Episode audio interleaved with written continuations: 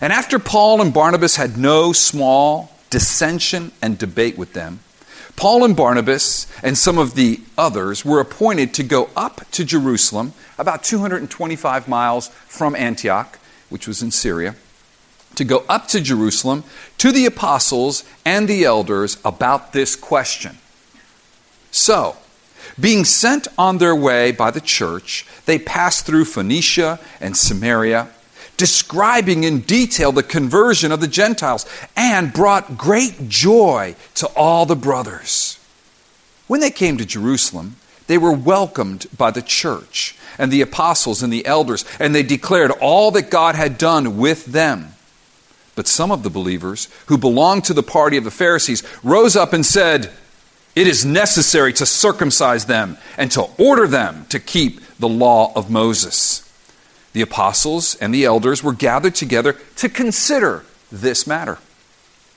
And after there had been much debate, Peter stood up and said to them, Brothers, you know that in the early days God made a choice among you that by my mouth the Gentiles should hear the word of the gospel and believe. And God, who knows the heart, bore witness to them by giving them the Holy Spirit, just as he did to us. And he made no distinction between us and them, having cleansed their hearts by faith. Now, therefore, why are you putting God to the test by placing a yoke on the neck of the disciples that neither our fathers nor we have been able to bear? But we believe that we will be saved through the grace of the Lord Jesus, just as they will. And all the assembly fell silent and they listened to Barnabas and Paul as they related what signs and wonders God had done through them among the Gentiles. After they finished, James replied, Brothers, listen to me. Simeon has related how God first visited the Gentiles to take from them a people for his name. And with this, the words of the prophets agree, just as it is written. And now he's quoting Amos, an Old Testament prophet. After this, I will return, and I will rebuild the tent of David that has fallen. I will rebuild its ruins, and I will restore it, that the remnant of mankind may seek the Lord, and all the Gentiles who are called by my name, says the Lord, who makes these things known from of old. Therefore, James still speaking, my judgment is that we should not trouble those of the Gentiles who turn to God, but should write to them to abstain from the things polluted by idols, and from sexual immorality, and from what has been strangled, and from blood. For from ancient generations, Moses has had in every city those who proclaim him, for he is read every Sabbath in this synagogue. Lord, Lord, come by your Spirit and move us. May your Spirit be that wind that lifts us out of our daily word work that focuses our mind, that convicts our heart, and gives us hope in Jesus, the only way of salvation. Father, I pray this in Jesus' name. Amen. So, two weeks ago, Desi and I took a ride up to Lake Worth, Florida, right near Boynton Beach, to visit the South Florida National Cemetery. The Department of Veterans Affairs operates about 147 of these national cemeteries throughout the U.S. in order to offer a resting place for those servicemen and women who have served their country with honor. We were there to plan for my burial. it was an interesting exercise. I mean, you know, you walk in and you inform these people that you want to be buried here, and could you kind of look around? I think I said something like, Hi, I'm thinking of making this my final resting place. I'd like to check it out. Actually, many veterans, and it, it is a, a, service to the veterans and it's a financial blessing, many veterans uh, visit national cemeteries to discuss just these kind of matters. Now, the very most famous national cemetery you might be thinking is in Arlington, Virginia. And if you were thinking that, you would be right. Arlington National Cemetery has one very special gravesite. Actually, it's a marble tomb. That is, of course, the tomb of the unknown soldier, which you see here on the slide.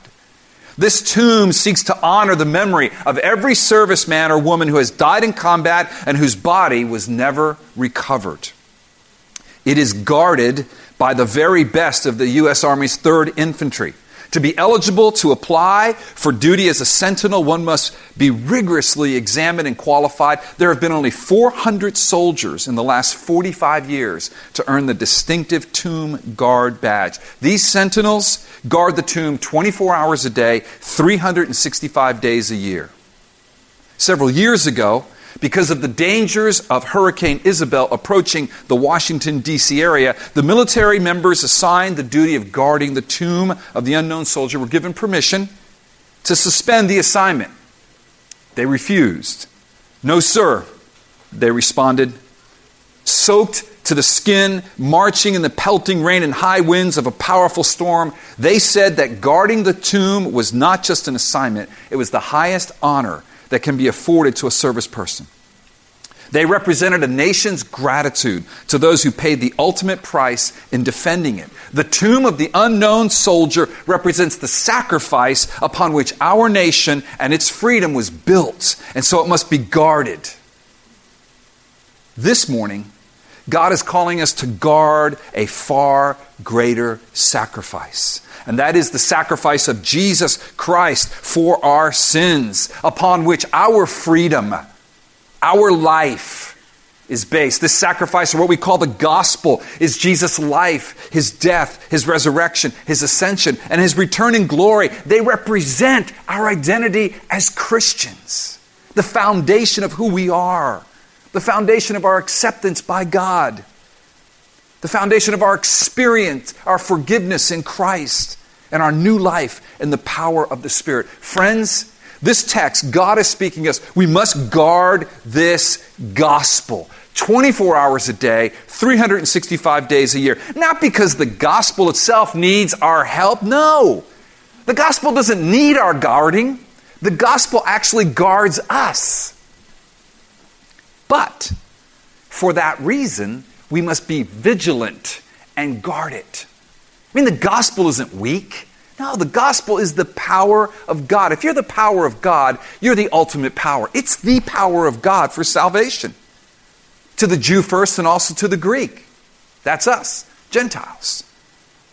But we must guard the gospel's effect, the gospel's influence in our hearts, in our minds, in our community. See, our minds, the doctrine of the gospel, our hearts, the functionality of the gospel, and our community, our church, and the people to whom we share the gospel, they need the pure and powerful gospel of Jesus Christ. Therefore, we must work to guard it as it guards us. We must work to guard it as it guards us. God's burden for us in this text. What the Lord Jesus is saying to us as His church right now through the power of the Holy Spirit, Father, Son, and Holy Spirit, the Trinity, power of the Holy Spirit, illuminating this word, illuminating your mind, capturing your thoughts, your passions, your heart, fully engaging you. Here is what God would say to you guard the gospel. Guard the gospel. That is the message here in this text. Guard the gospel. Guard it in your minds doctrinally, guard it in your hearts functionally, and guard it in our community as we build the church and make disciples. Those are the three points of the text that you see here on the screen. Guard the gospel, first of all, in our minds doctrinally. You have to know the gospel. That's why I want you to pay attention this morning. Are you aware of the facts of the gospel? But even being aware of the facts of the gospel, you must guard it functionally. It's got to work in my life every day. How does that happen? And we must guard it in the church, in our community, as we build the church that we're building on the foundation of the gospel of Jesus Christ. God will judge us on how we built. There's only one foundation, and that is Jesus and Him crucified, raised from the dead, ascended into heaven, and soon returning. And then we must guard the, the gospel as we make disciples. I once heard someone say this that that when you're reaching out to the lost, what you win them with is what you win them to. So if you're winning people with fluff and stuff, and God will just meet all your needs, and the gospel is distant, the cross, the blood, the wrath of God, the need of man, the initiation of God, those are just distant thunder echoes that you really don't want to bring up initially. You're just winning them with, with, with fluff. That's what you win them to. We must win them with the gospel because that is the power of God for salvation. Now, and let me just let me just try to tease this out a little bit as we get into the sermon so that you can relate to what I'm saying here. So, when I say guard the gospel in our minds doctrinally, here's the question I have for you Do you know the gospel? That is to say, do you know what the Bible says about Jesus Christ? Why he came, who he is, what he did, and how that affects our relationship with God? I ask folks all the time in the membership interviews to describe the gospel, and they struggle to do so. I ask them all the time, what is their assurance that they have that God accepts them as His people, that they are saved, that they will live forever in the new heavens and the new earth? And often their answers are mixed with faith in Jesus, but, but invariably they, they, they want to, their impulse is to add something. We come from a Catholic background, most of us. There's something about that. We just have to do something. You can't just ask for forgiveness. You have to do penance, don't you? Doesn't the Bible say that? I'm not, I'm not, I mean, I once had someone say, well, doesn't, doesn't the Bible say God helps those who help themselves? I said, no, I think you're confusing tradition with the Bible. Right? But, but our tradition is that way. And by the way, the human heart's inclined that way. I got to add something to God. People will answer me, yes, faith in Jesus, but you know what? I'll tell God that I've tried really hard, that I've done really well, that I've stopped doing this and this and this. Hey, that I'm attending church. Hey, I'm in this interview. I even give to the church. See, all those answers reveal what? A deficiency in doctrinally understanding the gospel. The question on the table in this text that we are studying is how is one saved? What is the gospel? And specifically, how are Gentiles saved? Stay tuned for the answer from this text. And also, we need to guard the gospel functionally. So, there are many of you, maybe most of you right now, this morning, you would get this answer right. If I ask you, how are Gentiles saved? Man, you would launch into this wonderful articulation of the doctrine of substitutionary atonement. You know, in case you missed it, we sang about that this morning. Some of you are like, what, what was that word? and you could just give me every passage that speaks to regeneration, that is, the Spirit making us alive from the dead. Man, you could wax eloquent on the justification by faith alone in Christ alone. You take me to every text. But now here's the question, and I'm glad you can do that. I want you to be able to do that. But here's the question Is the gospel functioning in our lives? Or do we subtly, act as if Jesus plus our good works gains us a little something extra with God. Actually gains him gains us his acceptance.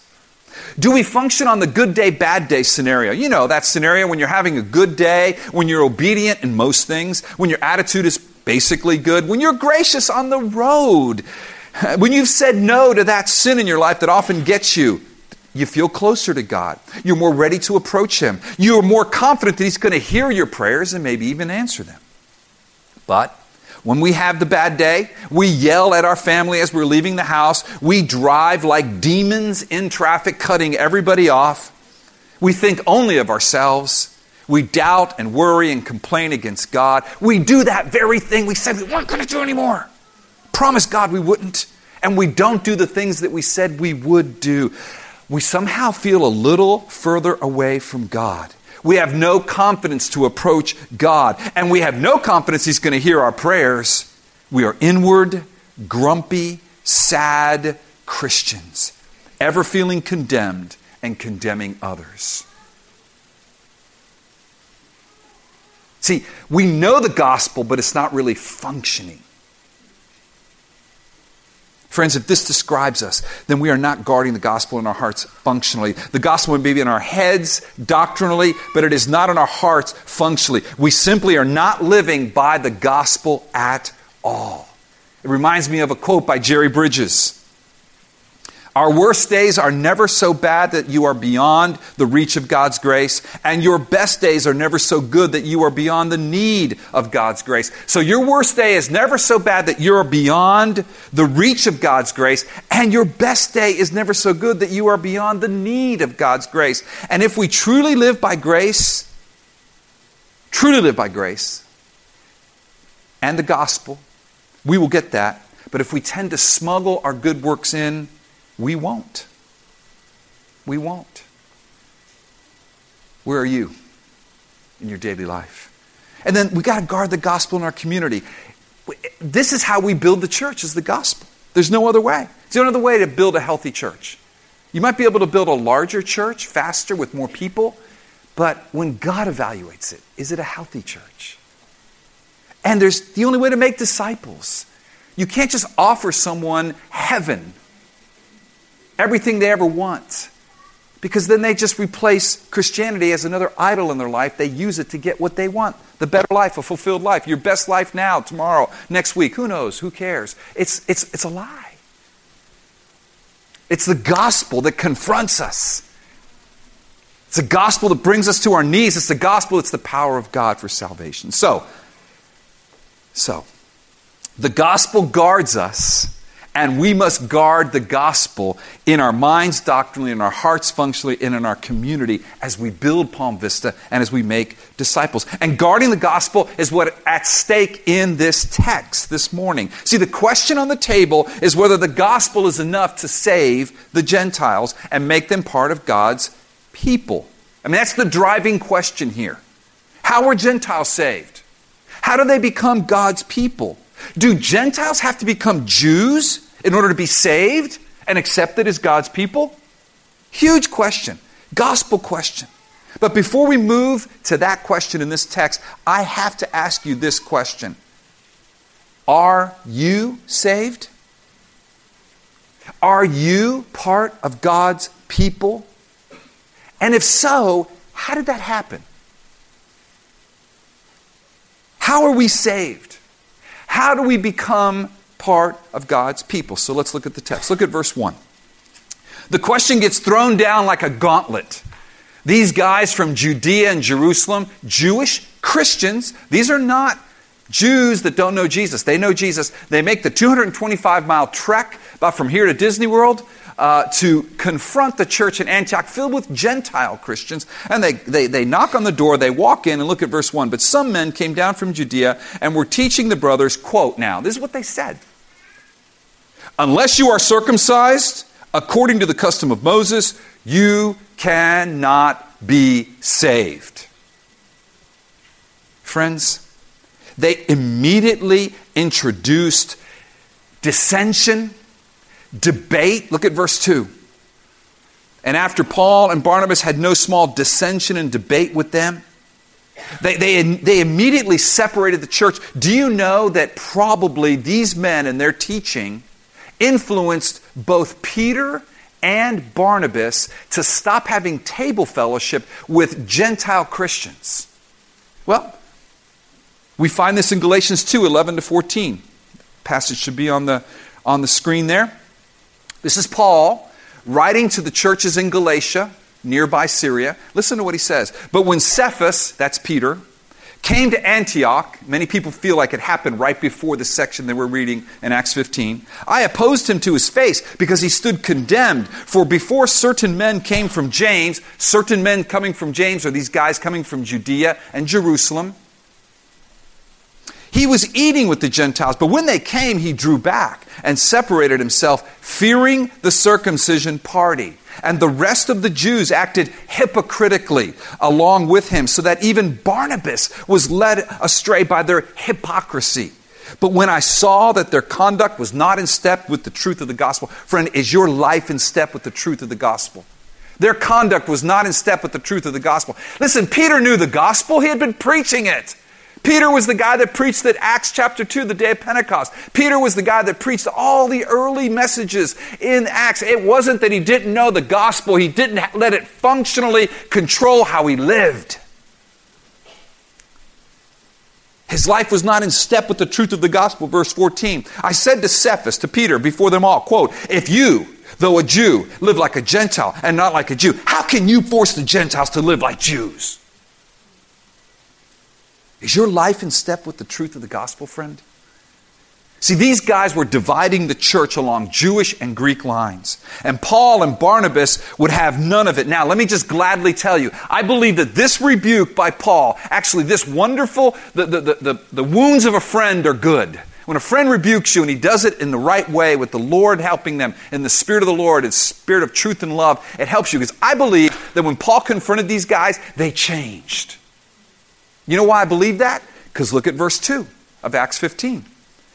Paul and Barnabas had no small dissension and debate. Paul and Barnabas. So, so Barnabas heard Paul's teaching and said, You're right, Paul. We're having none of it. We are going to challenge these guys about what constitutes true conversion and what makes one a bona fide member of God's people. So, what is true conversion? And what makes one a bona fide member of God's people? Is it faith in Jesus Christ, in his life, death, resurrection, exaltation, as Israel's Messiah and our Savior? Or is it that plus circumcision? If you're a Gentile, you got to believe in Jesus and be circumcised. Circumcision. Like, you're crazy. But not only because of the physical act, but because you're going to take me back to the law? Is that true? I mean, these guys threw the church in a turmoil. So, what does the church do? They decide to send Paul, Barnabas, and some others to Jerusalem. And they, add, they want to ask the apostles, they want to say, hey, is it true? How are Gentiles saved? So, look at verse 4. They arrive in Jerusalem and they're welcomed by the church and the apostles and the elders, and they declare all that God had done with them. The first thing Paul and Barnabas do is they recount what God had done with them, through them. How God had initiated the, sal- initiated the salvation of many Gentiles throughout Syria and Phoenicia and Pamphylia and Galatia, modern day Syria and Turkey. And Paul certainly communicated at that point the truth that salvation is initiated by God. I mean, he knew that. God knocked him off his donkey. And thus, only God can define who is saved. Only God can say what is required for salvation. No tradition of man can. God moves men to conversion. I'm sure Paul was preaching and thundering. He does it by his Spirit, working in the hearts of men to repent and believe on Jesus as their Lord and Savior. And let me tell you what he did in Galatians, Samaria, and Phoenicia during our two year missionary trip. But look at verse 5. There's a group of, of Christians that were not impressed. Look at verse 5. But some believers, note they're believers, who belonged to the party of the Pharisees, just like Paul, they had been Pharisees, but they'd been saved, rose up and said, quote, It is necessary to circumcise them and to order them to keep the law of Moses. I just want you to notice the difference between these guys and the guys up in, in verse 3 in Phoenicia and Samaria. Look at verse 3. When, when Paul and Barnabas passed through Phoenicia and Samaria, and they described in detail the conversion of the Gentiles, and it brought great joy to all the brothers. In opposition to the great joy that it brought to all the brothers, these people, these Pharisees, are upset they're saying if you don't add the God, if you don't add circumcision in the law, they're not saved. James, tell them, James, you, you, you don't let these guys get away with this. It is not just Jesus, it is Jesus plus the law. And so, verse 6, they convene what some call the Apostolic Council. You can call it the Apostolic Council in Jerusalem or the Jerusalem Council. But the apostles convened this council to consider this matter. Are Gentiles saved by faith alone in Christ alone, or must they add circumcision in the law to be saved? And after much debate, Peter stands up in verse 7. Now, you would think that Peter might agree with the Judaizers, with these Pharisees, right? Because what did it say in Galatians 2? For a season, he stopped having table fellowship with the Gentiles, but oh no, I believe that Paul's rebuke changed Peter, that God used Paul to bring Peter to his senses, because listen to what Peter thunders. Listen to what he thunders in verse 7.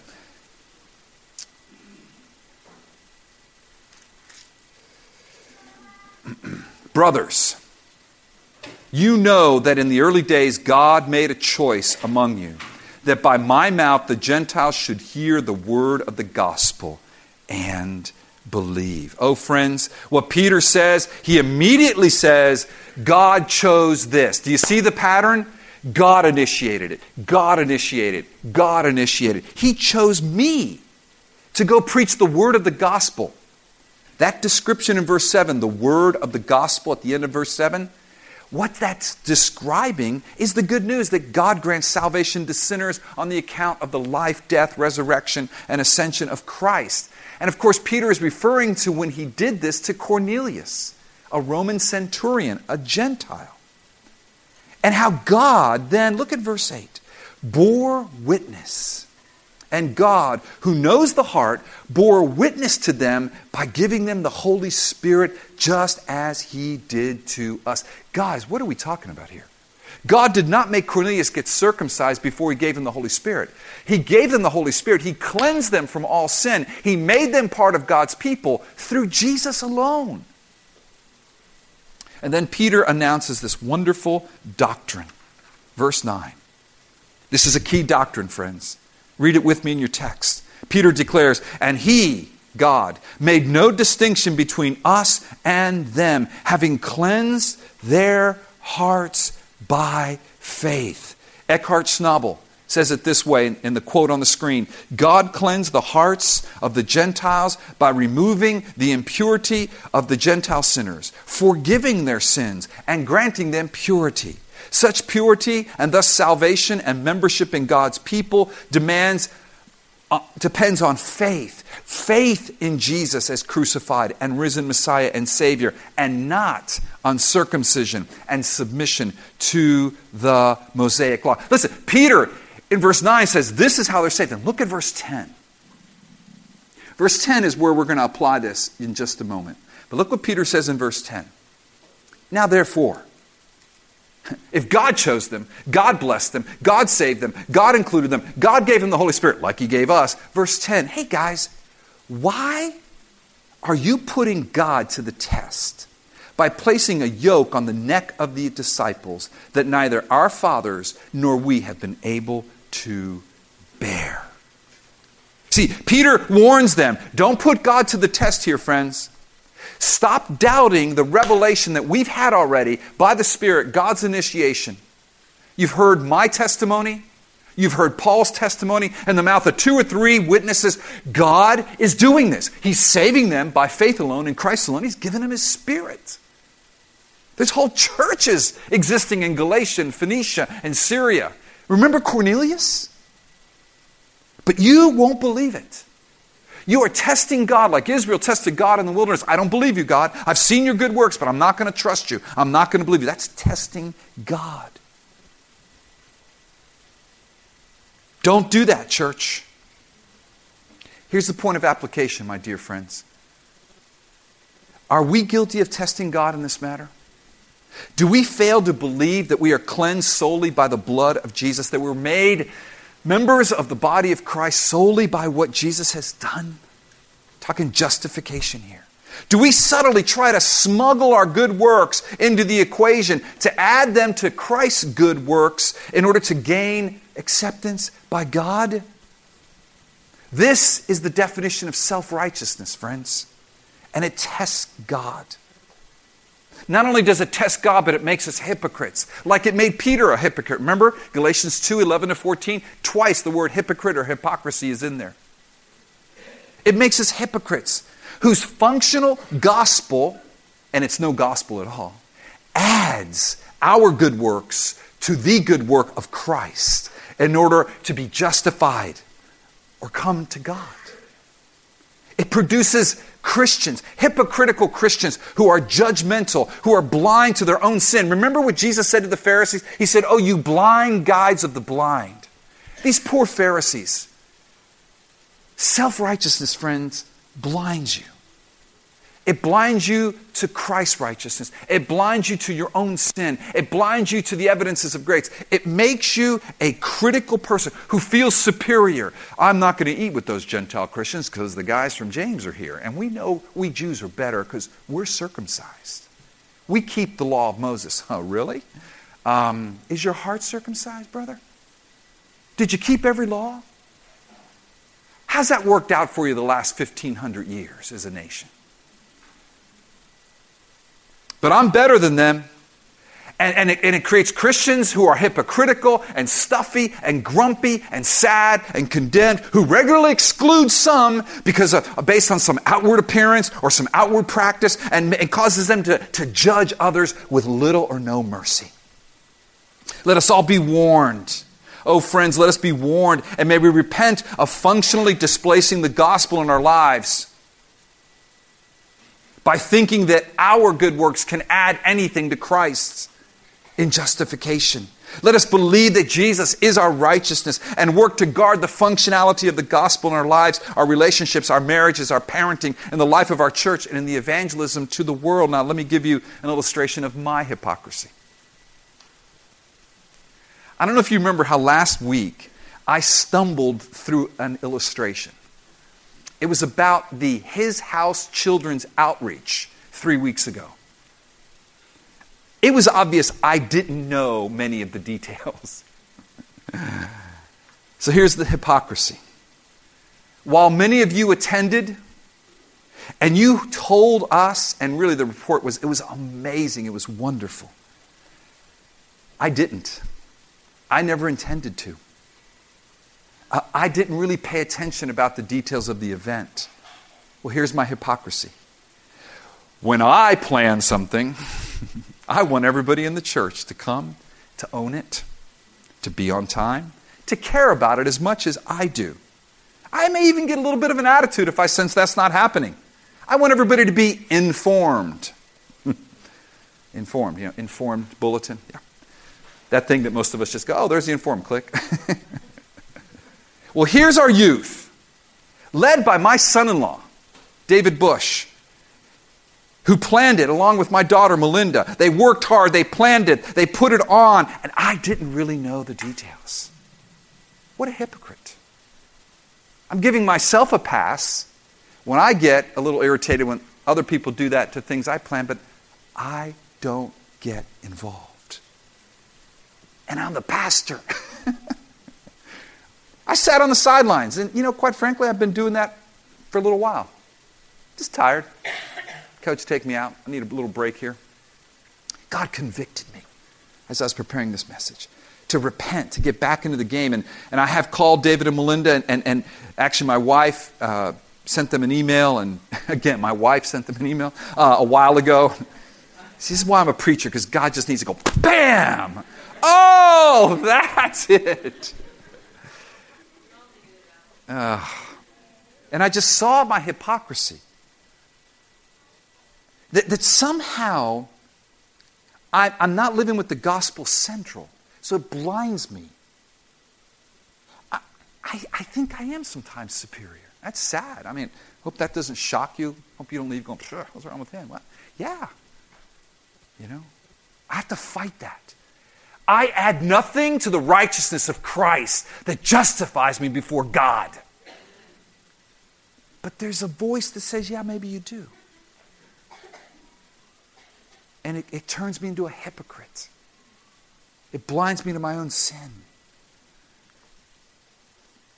See, the fact is, they, I saw the email to my wife, they were happy. They, they, they weren't bothered that I wasn't there. Why? Because they trusted in Christ for their righteousness. They were just serving Him out of joy. And if a lot of people came or no one came, their joy was in the Lord. It wasn't in this event, it wasn't in how successful it was. You know, it, it, just, they were living out the gospel in a way that I wasn't. And perhaps they were living out this wonderful quote from Martin Luther God does not need your good works, but your neighbor sure does. Now, I modified it a little there. I don't think Luther would have said, Your neighbor sure does. Puts down his mug of beer, you know. Um,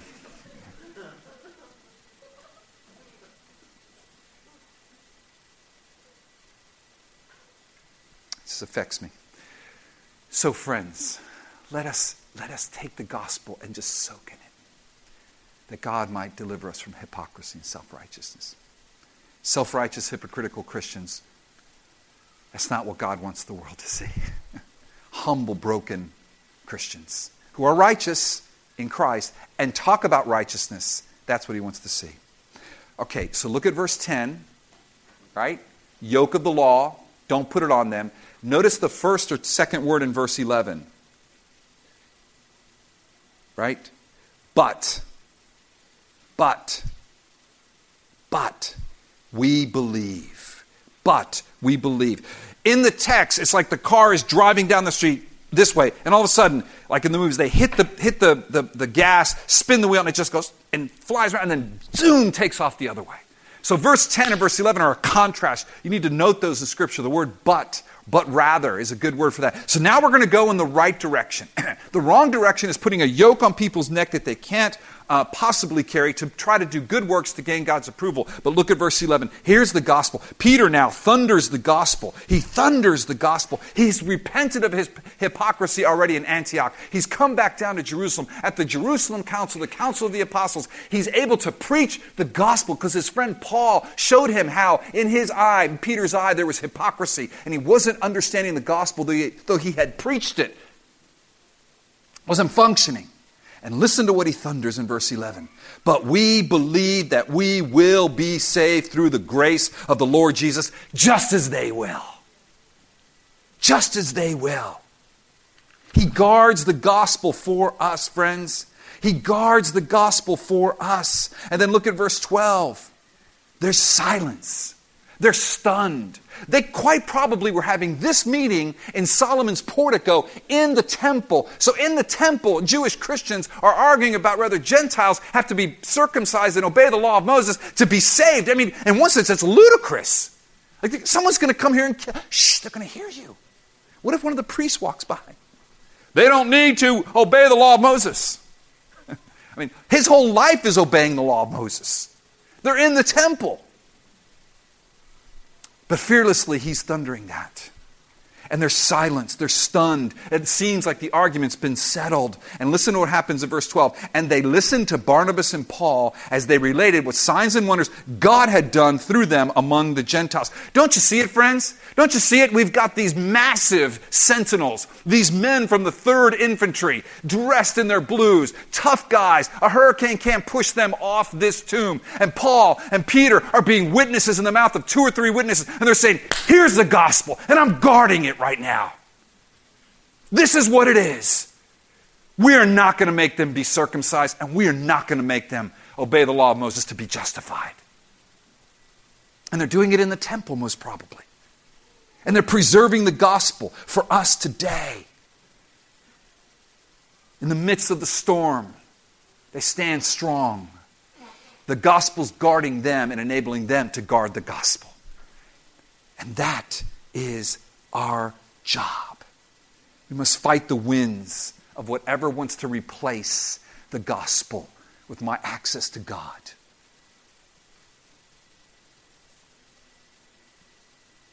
Verse 13. James stands up. Paul and Barnabas are done. Peter's done. James stands up. The third witness. I love it. Three witnesses Peter, Paul and Barnabas, James. Guess that's four. Not a mathematician, just a preacher. After they had finished speaking, James replied, Brothers, listen to me. Simeon, Peter, verse 14, has related how God first visited the Gentiles. Do you see this theme? God visited the Gentiles. God visited the Gentiles. Did the Gentiles invite God? No, no, no, no. God visited them. You don't invite Jesus into your heart. Jesus comes to you. You don't seek God, God seeks you. Here is that God initiative of salvation. Listen, he comes and he visits the Gentiles, what? To take from them a people for his name. Woo! Yeah! Now we're talking Old Testament. We are talking Abraham on down. We are talking God's purpose in life. We are talking biblical theology. We are talking what God has wanted and is doing. Not wanted, he is. His will is always done. God's plan that was hidden from the beginning. I am taking a people, not just from Israel, but from everybody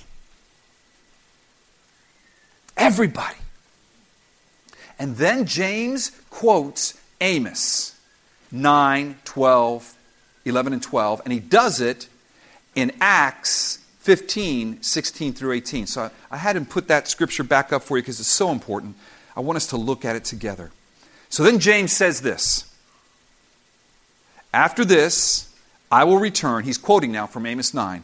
After this, I will return and I will rebuild the tent of David that has fallen. I will rebuild its ruins and I will restore it, that the remnant of mankind may seek the Lord and all the Gentiles who are called by my name, says the Lord, who makes these things known from of old. So he's reading a messianic prophecy, probably written in about 700 BC by Amos. And it's referring to a few things here. First thing it's referring to is that God's going to rebuild the tent of David.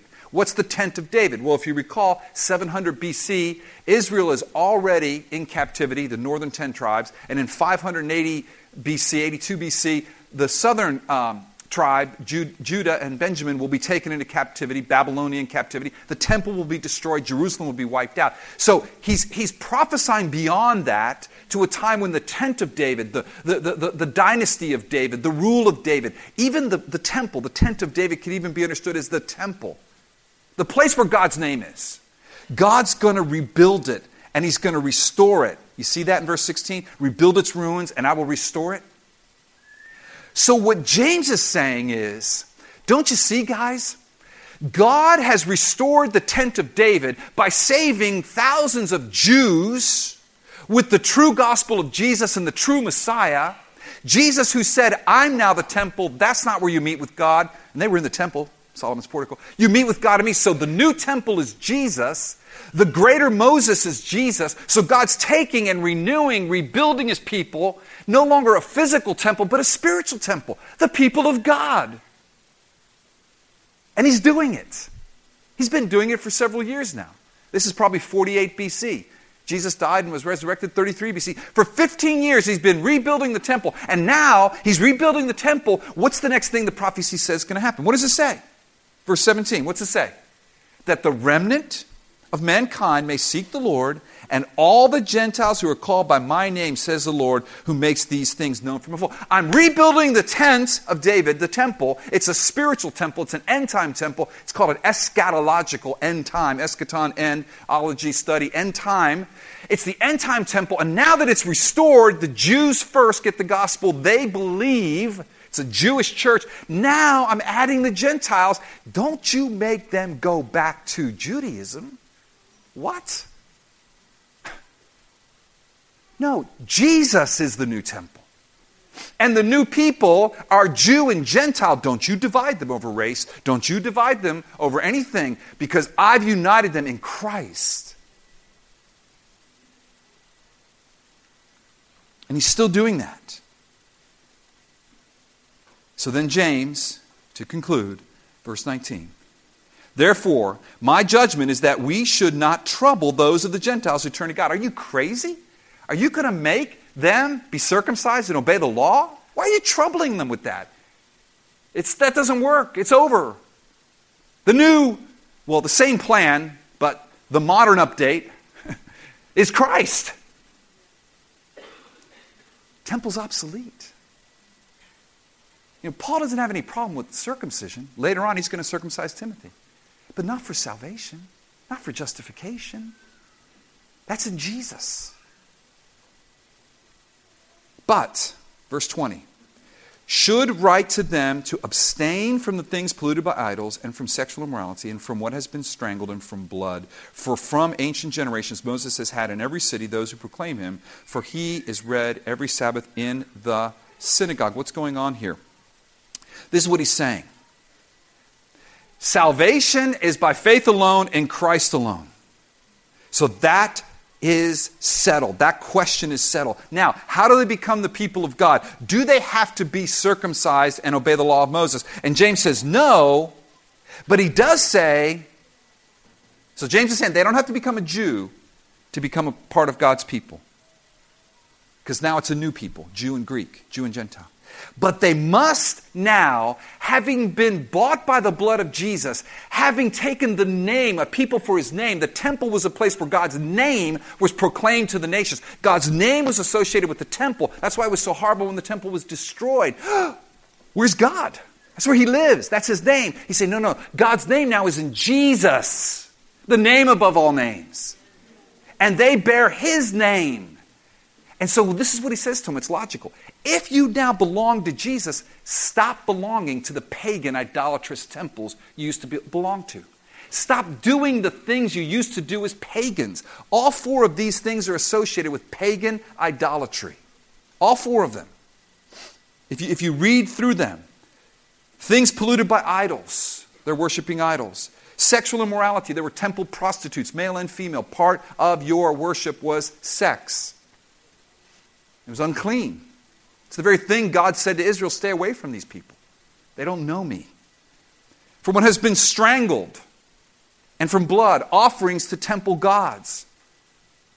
So he's saying, listen, they are now God's people. They've been cleansed by the blood of Jesus. They are to be done with idols. They're to be live now for Jesus. As Alan Thompson says in his commentary on Acts, the Jerusalem Council therefore clarifies two issues involved in how Gentiles may be saved. One, Gentiles do not have to become Jews. Salvation for Jew and Gentile alike is by grace alone, through faith in the Lord Jesus alone. Two, however, however, however, however, Gentiles cannot remain pagan idolaters. You cannot come here and say, Save me from hell, but I'm going to keep living like I want to.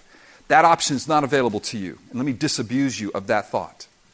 Jesus is Lord of all, or he's not Lord at all. If He's not Lord in your life, your future is very, very bad. However, Gentiles cannot remain pagan idolaters either. They must turn from their pagan idolatrous past. The way for pagan idolatrous Gentiles to be saved is faith in the Lord Jesus and turning from idolatry and repentance. Faith and repentance, guys. And friends, this council was very important in the history of redemption. This council ultimately guarded the gospel and ensured that it came to us unadulterated, with nothing added to faith in Christ alone for salvation and inclusion into the family of God. And God bids us to continue guarding the gospel today. How do we do that? Well, first, we have to understand the gospel as it is taught in this passage. Spend some time today and this week reviewing what Paul, Barnabas, Peter, James, these four testimonies, these four witnesses said about how we are saved and how we become part of God's people. And next, go to Galatians 2. Remember, that is where we discovered Peter and Barnabas' hypocrisy and their lack of a functional gospel operating in their lives. And then ask yourself and others where there is hypocrisy in your life, where you've been adding to the gospel. I did that for this sermon, and my family helped me to see mine in specific areas, in the area I just shared. We guard the gospel in the details of our lives. Change comes in the details, folks. When you see the areas where you have tried to add your righteousness to Christ's righteousness, repent of that self righteousness. And finally, I suggest that you memorize Galatians 2 15 to 21. It is a great declaration of justification by faith alone in Christ alone. Work at it. It's a great passage. Galatians 2 15 to 21. We ourselves are Jews by birth. Paul now writing to the churches in Galatia, the churches that he founded, that the Spirit founded on his first missionary journey Lystra, Iconium, Derbe. He's writing to them. They're under this false teaching, or some of them are, that you have to add circumcision to faith in Jesus to be saved. And Paul is addressing it in their lives, like he did to Peter and Barnabas. And he writes, We ourselves are Jews by birth and not Gentile sinners. Yet we know that a person is not justified by works of the law, but through faith in Jesus Christ. So we also have believed in Christ Jesus in order to be justified by faith in Christ and not by works of the law. Because by works of the law, no one will be justified. Has he said that enough in those, those verses? I mean, he's pounding the pulpit right now. Verse 17. But if, in our endeavor to be justified in Christ, we too were found to be sinners, is Christ then a servant of sin? Certainly not. For if I rebuild what I tore down, I prove myself to be a transgressor. For through the law I died to the law, so that I might live to God. I have been crucified. Oh, these verses here, 20 to 21. If nothing else, memorize these. I'd say memorize the whole thing, but if you can only memorize two, memorize these two. I have been crucified with Christ. It is no longer I who live, but Christ who lives in me. And the life I now live in the flesh, I live by faith in the Son of God. Do you live your life in the flesh by faith in the Son of God? Or do you live it by faith in your own ability and your own good works? Who loved me and gave himself for me. Oh, verse 21 is a serious warning. I do not nullify the grace of God, for if righteousness were through the law, then Christ died for no purpose. Oh, oh may, may our lives never preach that. But self righteous, hypercritical, uptight Christians can inadvertently communicate that in their superiority. Repent of testing God by nullifying the grace of God in any way of your life, by thinking that your good works count for anything when it comes to justification. We must guard the gospel. We must stand watch every day in our lives with our brothers and sisters, not because the gospel needs to be guarded or defended, but because we need to be guarded. And it guards our wayward souls. So let's guard it with all vigilance in our minds doctrinally, in our hearts functionally, and in our community as we build Palm Vista and make disciples with the gospel. Let's pray.